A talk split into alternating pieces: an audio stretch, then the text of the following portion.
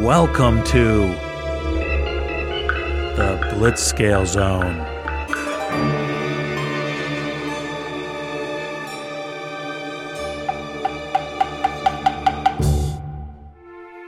Meet eight year old Archibald T. Winniemaker III. You're about to hear him take his first confident step into the world of entrepreneurship. His launch pad? Why, it's that time worn gateway the lemonade stand. Come and get your lemonade. Fresh lemonade here. Hi, Archie. Enter Loretta Lovegood, seven and three quarters. Is that lemonade? Looks delicious. Say, my mom just baked some fresh cookies. Maybe I could sell them from your stand. Then we can both make money and bring even more sweetness into our customers' lives. Now, witness how Archibald takes his first misstep. No way, Scram! This is my stand. Go find your own. As Archibald grew into adulthood, so that lemonade stand grew to a lemonade store. Then, a statewide lemonade franchise. Then, a nationwide chain, all selling his own Winniemaker brand. And not a single drop of anyone else's. But why stop at simply peddling lemonade? We'll do wholesale. We'll do sodas of all flavors, a theme park, and all under the Winniemaker brand. And woe betide anyone else who tries to muscle in on my market. But in Archibald's obsession lay the sour lemony seeds of his defeat. We now fast forward a decade and join a board meeting as he learns the true cost of his hubris. Uh, Mr. Archibald, sir, I'm afraid profits are down 500% for the quarter and customer satisfaction has plummeted. What? How could this be? It seems we have a competitor we overlooked. Impossible. Who? They're called Loretta Lovegood's Open Emporium. It's a platform that lets independent merchants sell lemonade and soda and cookies and whatever else they want. Then we must crush them. I'm afraid it's impossible, sir. Their ability to respond to changes in the market is astonishing. In fact, there's only one course of action left if we want to survive. Well, out with it, man. Now, Archibald T. Winniemaker III had to drink his most foul tasting concoction yet, for he had to swallow his own pride. Hello? Hello. Is is this Loretta? Speaking. I was wondering if if you had a space on your platform for Winniemaker lemonades. Of course. Archibald had fallen under the hypnotic, zero sum spell that the best way to win is to beat everyone else. Only too late did he learn the path to true strength lies not in monolithic power, but in letting as many lemonade stands flourish as there are people who want to sell lemonade.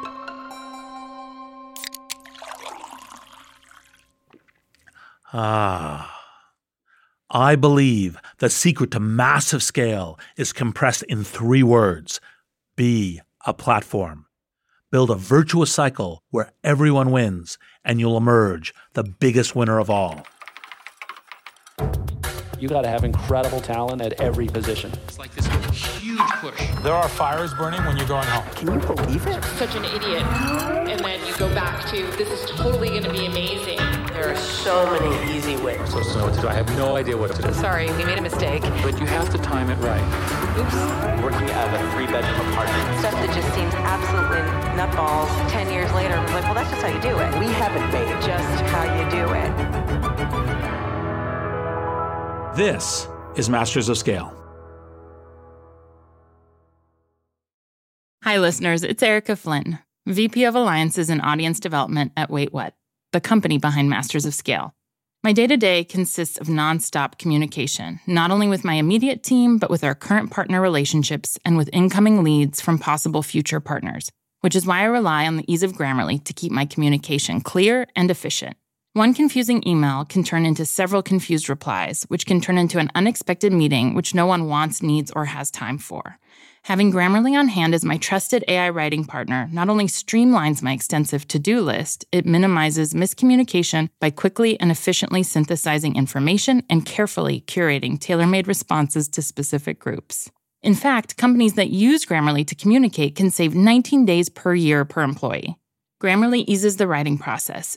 It's a writing partner from the blank page to the last word typed before hitting send. Join me and over 70,000 teams who trust Grammarly to work faster, hit their goals, and keep their data secure. Visit grammarly.com to learn more. That's grammarly.com. I'm Reid Hoffman, co founder of LinkedIn, partner at Greylock, and your host. And I believe the secret to massive scale is compressed in three words be a platform. Build a virtuous cycle where everyone wins, and you'll emerge the biggest winner of all. Conventional wisdom tells you business is always a zero sum game.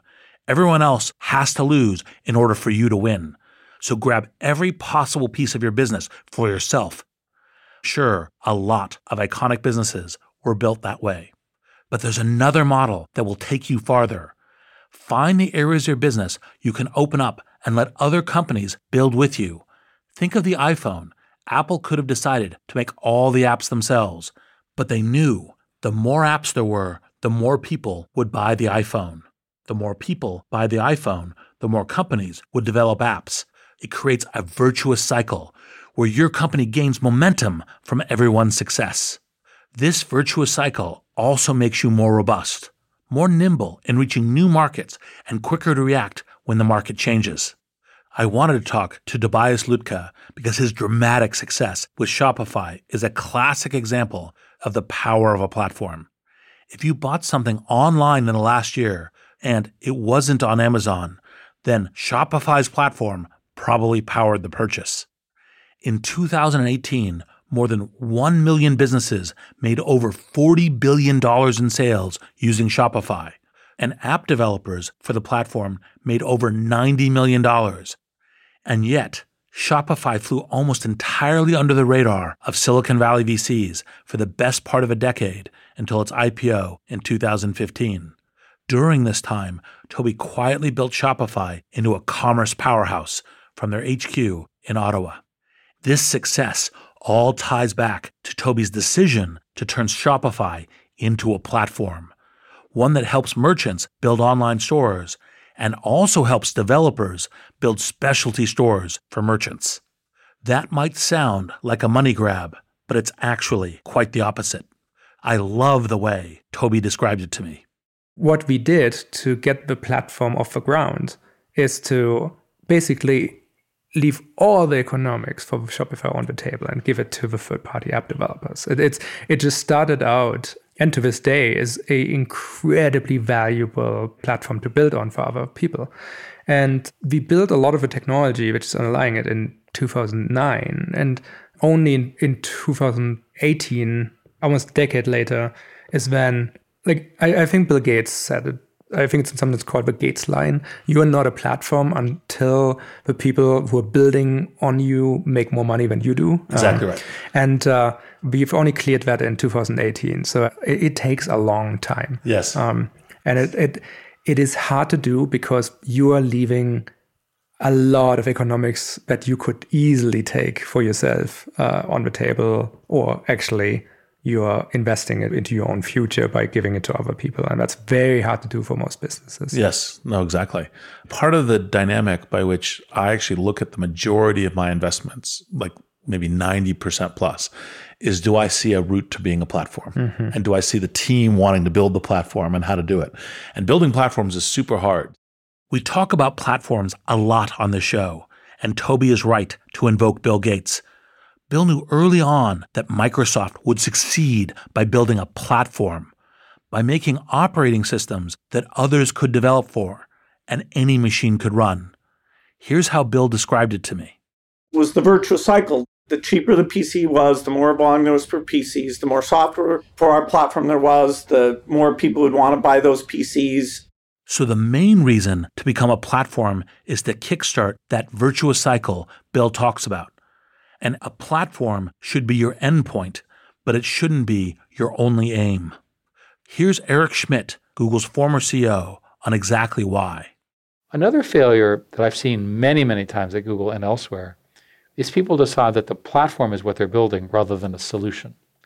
There are no cases where a platform emerged that was highly successful before it had a use case that solved a new problem that was important. But you don't write a business proposal saying, I want to build a platform. You write a business proposal saying, I want to solve the following problem in a new way, which will result in a platform. To see how Tobi found that problem that needed to be solved, we need to go back in time to when the only kinds of platforms that interested Tobi were snowboards. He started his career as a programmer, but found himself miserable in his job. I wanted to find something that I could still do with my technical skill, which would give me some advantage, but then I could earn my money in a different way and recover programming as a hobby for myself. To rediscover programming as a hobby, Tobi decided to start his own business. He and his friend, Scott Lake, started the online snowboard store, Snowdevil, in 2004. They thought it would take just a few days to get their online store up and running, but it was harder than they thought. I tried to find the right software to use for this business, and I was stunned and couldn't find anything. It was it, it's not that there wasn't e-commerce software, but it was just all basically user hostile database editors at best. Uh, it was so clear that no one who's ever run a retail business has had any part in building these pieces of software. So the best option became for me to just build my own software from scratch instead of using anything out there. So I, I started doing this. I, I, found some technology which I really liked, which wasn't Java Enterprise, and uh, that was Ruby on Rails, if I recall. Yes, as Ruby on Rails exactly, which came out right around 2004, right around this time. Ruby on Rails is a programming language. I did the day and night thing, probably working 16 hours a day, um, and a couple months later launched the snowboard store, and it ended up working really, really well. And then this is part of the story that I'm probably least familiar with. So I'm asking a question I actually don't know the answer to, which is so Snowdevil was that store. Exactly. Tobi coded the back end for Snowdevil, but their customers were interested in more than snowboards and padded jackets. People started asking Tobi if he'd build the back end for their online stores.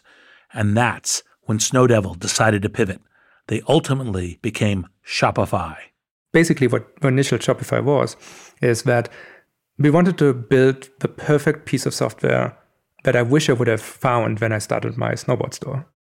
With Shopify, Tobi was aiming to make it easy for anyone to set up an online store. And unlike Tobi, they wouldn't need to wrestle with the hostile programming languages or appreciate the elegance of Ruby on Rails. They could just sign up on Shopify and do it in a matter of minutes. But this direction wasn't for Tobi's co founder. So Tobi, the engineer, became Tobi, the accidental CEO. He spent two years searching for a replacement until. Eventually, someone took me aside and gave me the good advice that I will never ever find anyone who will care as much about Shopify as I do. And uh, that is actually probably the best qualification for a CEO.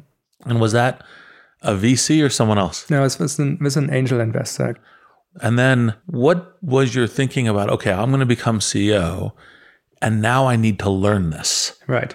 How did that path begin? I started it the same way I start everything. I'm like, okay, I have no idea what this is like. I don't know how the components of it or the shape of it all. So let's read some books on it. And um, those two books were Andy Grove's um, High Output Management. Yes. Yes. Which is incredibly lucky as a first book about mm-hmm. business. Yes. Andy told me that building a business sounds a whole lot like an engineering challenge. Mm-hmm. Uh, and that gave me a lot of hope. I mean, I was probably miserable at it in the beginning, but mm. slowly with a very patient team and started on average making reasonable choices and just learned the ropes. I'd say Tobi's choices were more than just reasonable. He understood that to build a great platform, he first needed a great product building a platform is the most valuable thing in the world but you, you you can't do it immediately. You have to build a base of people using the product first because otherwise the platform is not valuable. But how do you build a product to meet all the needs of all those stores selling all those different items?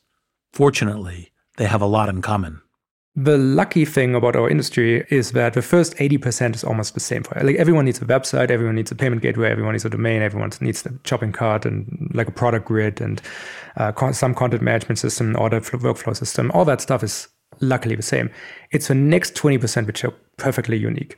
Building the first 80% was straightforward, but if Tobi's team also built the last 20% of unique features, it would create an almost endless engineering challenge it had other drawbacks too. We knew that if we would add all the features that all our unique customers, we would end up with this problem of uh, having something that is impossible to use. Tobi worried that if they tried to build everything for everyone, they'd build a product that worked for no one. It's a phenomenon called feature creep, and Tobi had seen it before in previous versions of Microsoft Word, for example. We were worried about what we internally called the uh, Microsoft Word toolbar problem. Now, this is hard to explain because now Word has a ribbon and hides a lot of his stuff. But back in those days when we talked about it, Word had toolbars. And if you were on a normal 17 inch screen and you would enable every single toolbar that you could, we would actually only have a centimeter of space for actually typing text, right? Because Word had a lot of features uh, and, you know, packaged goods software has to make a, another sale every single cycle. And, and that makes perfect sense. But we thought that that was the problem for, for us building Shopify because um, e-commerce is like, we are the home of these businesses. Like we have a software that people open up in the morning and that, that's their workday. They, they spend it in it. Instead of giving in to feature creep, Tobi focused on getting Shopify's core features right. Then he opened the platform to outside developers so they could create specialized apps that merchants could install in their stores. Think customer support chat or specialized inventory control. As more developers built custom apps for merchants, Tobi saw the potential for a true platform, one where merchants could choose from hundreds of apps and developers could offer their apps to many more merchants. Tobi remembers asking early merchant developers if they'd be willing to turn their custom apps into something any merchant could buy. And the question we always ask saying, hey, you know, this seems like would you generalize this and make it so that other people could also use this? And eventually we heard yes more often than no to this question. And that's when we introduced an, like an app store where these developers could list their software and created solved the discovery issue. And then, you know, now the typical plus Shopify store probably has 20 different apps installed, grossing over a billion dollars a year. No, that's awesome and really good thinking. And it's one of the things where, you know, as you know, everyone's learned to be obsessive about talking about network effects because they understand network effects create deep moats in business, uh, lead to compounding value even at large scale. Yeah.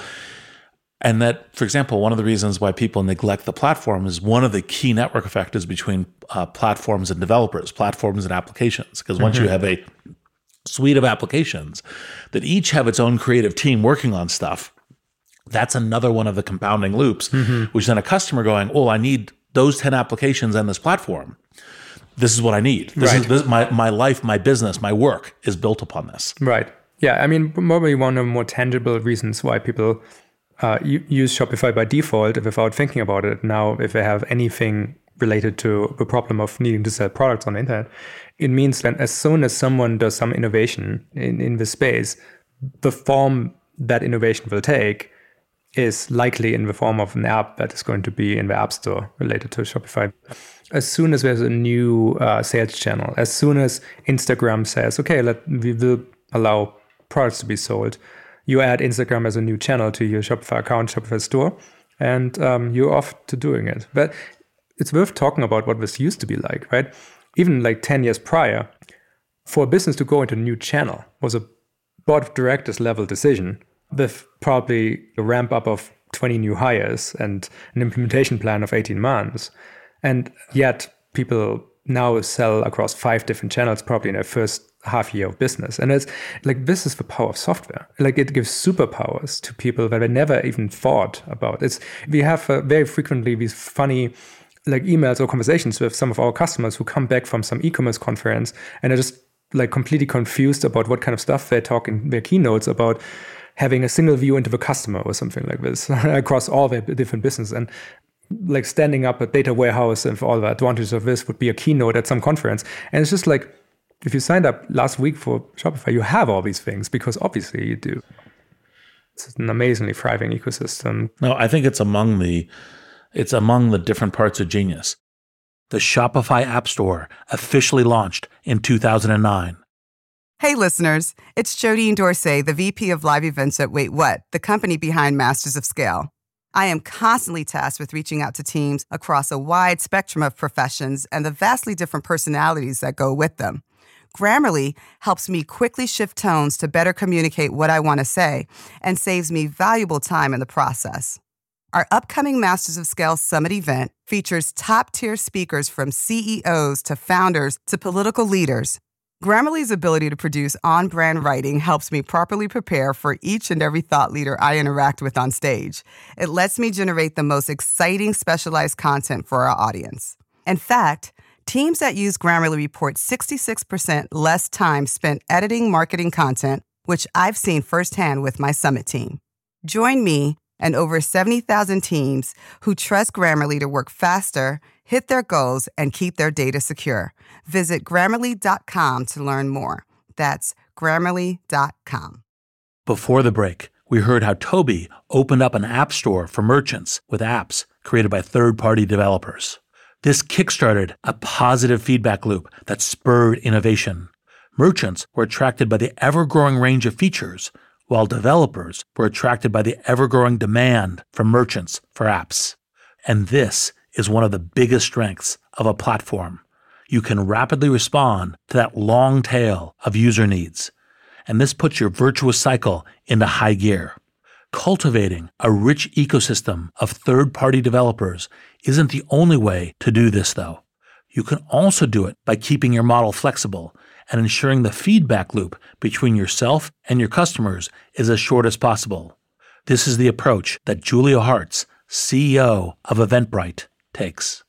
One of the things that's actually been a strong contributor to our competitive moat, if you look at, at where Eventbrite sits in, in the live experience market and who we are, is our instinct to not try to force the product to be something specific to just one kind of event creator.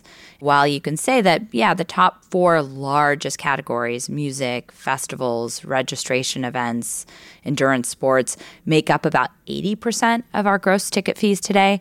The other 20 is just completely long tail in terms of category distribution.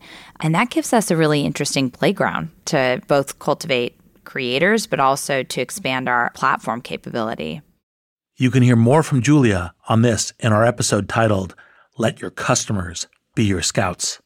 For Shopify, developers built around the core product, fulfilling merchants' needs and ultimately attracting more developers and more merchants. This thriving, self reinforcing ecosystem of merchants and developers is what sets Shopify apart. It was a platform that people could mold to their own needs. And by 2015, the platform had over 160,000 merchants. But Shopify had barely registered in Silicon Valley. In May that year, it went public. But in the run up, it was apparent they had really flown under the radar even to the day of our IPO roadshow, we, where we flew around to talk to all these financiers, we got our deck out and they, they said, So that sounds interesting. How have I never heard of you? I put it to Tobi that his ability to go unrecognized by Silicon Valley was part of his success.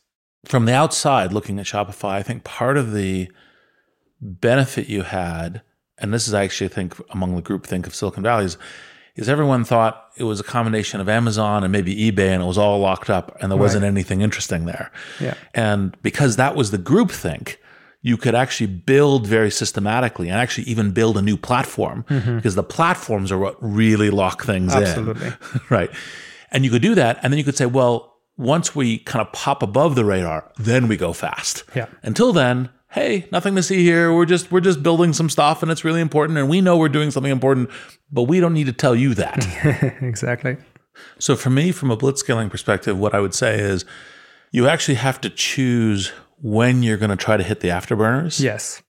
It's a mistake to think blitzscaling needs to be a white knuckle ride on a roller coaster right from the start. A viable strategy is to take the time to build out the foundations of your business. Build under the radar. And this is what thriving as a platform allowed Shopify to do. It was building something that even Silicon Valley VCs didn't yet understand. Part of the blind spot I think Silicon Valley would have had, and I'm my guess is you bumped into some of this talking to VCs in Silicon Yeah. Valley, um, would be the oh no no this is already owned by Amazon or maybe by eBay and there isn't like, isn't really room for another, Hmm. and yet you saw a path and then you grew into it in a competitively differentiated space. What was the path that you saw, and then what was the learning of that journey? Silicon Valley has always and uh, still does, and potentially will always underestimate commerce, just straight up. There's a reason why most commerce companies can't come from Silicon Valley. And I think this is actually has a lot to do with by osmosis, everyone kind of observes the current debate. And the early successful business models uh, were advertising based. And by the way, in China, they are commerce based. And I think that is a very, very big difference between those two places. Business models are generally more about selling things than advertising. And for a European living in Canada and observing places from outside, that just kind of felt really obvious that it was underestimated. I, I just, even when I was meeting with venture capitalists, they always wanted me to answer how big the TAM was, TAM, the total addressable market. which I always got terribly confused because this is retail. You, you realize retail is basically everything. Like it's a four trillion dollar business, uh, like a four trillion dollar market just for online parts in, in the next couple of years. And so it's like this is so unbelievably big. I, I don't know why I have to make the case for that. But then I would get back that they estimated that this is again middle last decade. But there's only about 40,000 online stores online. And even if I could get 50% of those, that would just be not that compelling of a venture capital investment. And to which I always try to say is like, well, you realize why there's only 40,000 stores because no one has ever built software for the new businesses. Like the entire software world did the obvious thing. They built e-commerce software for existing retail businesses who wanted to go online. That was a like term back then, going online, right? And like makes sense. Those like existing businesses have money. New businesses don't yet have money. In fact, you know they're also not terribly sophisticated. They need a lot of help, probably lots of support. So no one built this thing, but that is why it didn't look big. So it is a completely chicken egg problem that I was trying to tell them that I want to solve. Now, just on Shopify, we have a million merchants on the platform. Every 50 seconds, a new business has their first sale on Shopify alone, right? And it's like, it's not that we have all of the market. so it just was so obviously important, obviously big, and uh, there was obvious reasons why this wasn't growing because it was too hard. And only the Venn diagram intersection of people with an interest in retail and computer programming abilities could actually be new entrants into this space. It was this failure of Silicon Valley VCs to grasp Shopify's value that made Tobi conclude that he was better off in Ottawa. Tobi could see the virtuous cycle that Silicon Valley created. The best companies draw the best talent and build the best products, which draws more talent and more companies. But he didn't see how he could win there. I couldn't answer the question about why I believe I can be the most magnetic, obvious company to work for in Silicon Valley. Because there's already Google and Facebook was growing very fast. And I didn't think being top three uh, would be that valuable. You want to be number one, right? And so I'm like, but I can do this in Canada. So Tobi built Shopify in Ottawa on his own terms. I realized that almost every business book that I sort of then was reading was not written for me, right? It was written for the people who are building companies in these places. And uh, that the rules of secondary cities is are completely reversed. Like, for instance, when I hire someone, the chance of us working together in five years or 10 years is massive in Ottawa and Toronto, right? So that's just one very tangible difference, right? Like uh, average tenure, I think, in engineering in Silicon Valley is sort of like uh, 18 months at this point. That means I can invest completely differently into people, right? And which means that I can build a learner's organization. In fact, I think any organization can be a learner's organization, no matter how short, long, or punctuated its tours of duty. But Tobi's differentiation goes beyond 10 year talent timelines. Not only was he outside of Silicon Valley, he was bringing his engineering mindset to his role as CEO. When you come at things from an engineering um, background, especially if you've uh, been involved in architecting fairly complex systems, is that you use systems thinking. You know that in reality, a company is a very complex set of different factors which are all kind of influencing each other. And then, if you want a certain behavior, you need to figure out what loops reinforce these particular behaviors and what your potential points are which you can tweak. Tobi engineered Shopify's culture to be open internally, and this created a virtuous cycle of its own.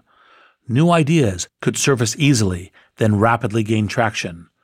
This stimulated more new ideas in a chain reaction that let Shopify punch above its weight. The closest relation to any organizational system we had is actually from the open source community. Hmm.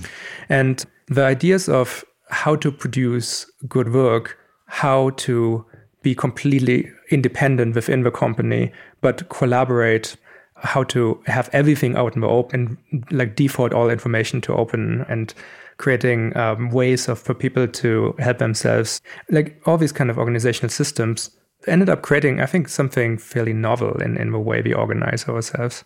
And I think that ended up being an advantage in, in the end. So this open culture led Shopify to build an open platform model, which attracted merchants, who attracted developers, who attracted merchants, who attracted customers, who attracted, well, you get the picture.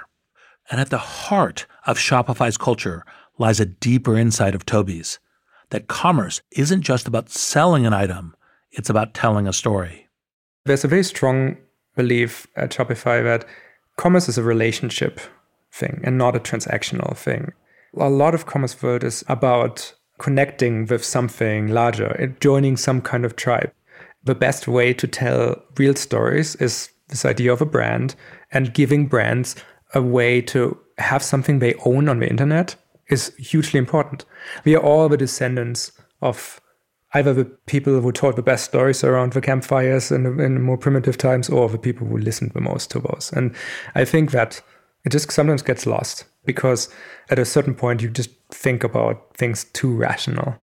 It's those kind of stories that fuel Shopify's virtuous cycle. And it's amazing and super gratifying part of Shopify's journey now where, you know, a lot of little lights can become a sun. We have like wonderful stories of people from islands in the Pacific selling furniture all over the planet again. People actually moving there to help, which hasn't happened in generations. So that's super gratifying. And this is the opportunity to be taken really seriously about like what can we do when we put a lot of small things together to act big. Putting small things together to act big. That's the heart of platform thinking. I'm Reid Hoffman. Thank you for listening. Hi, everyone. It's Jeff Berman, CEO of Wait What and co host of the Masters of Scale podcast. Like many of you, my to do list changes by the minute. Whether I'm working with partners or hashing out legal documents or brainstorming with our team, there is never a shortage of tasks that require attention and constant communication. Like Masters of Scale co host Reid Hoffman, I know artificial intelligence is a huge part of our future and Grammarly is an enterprising leader in AI.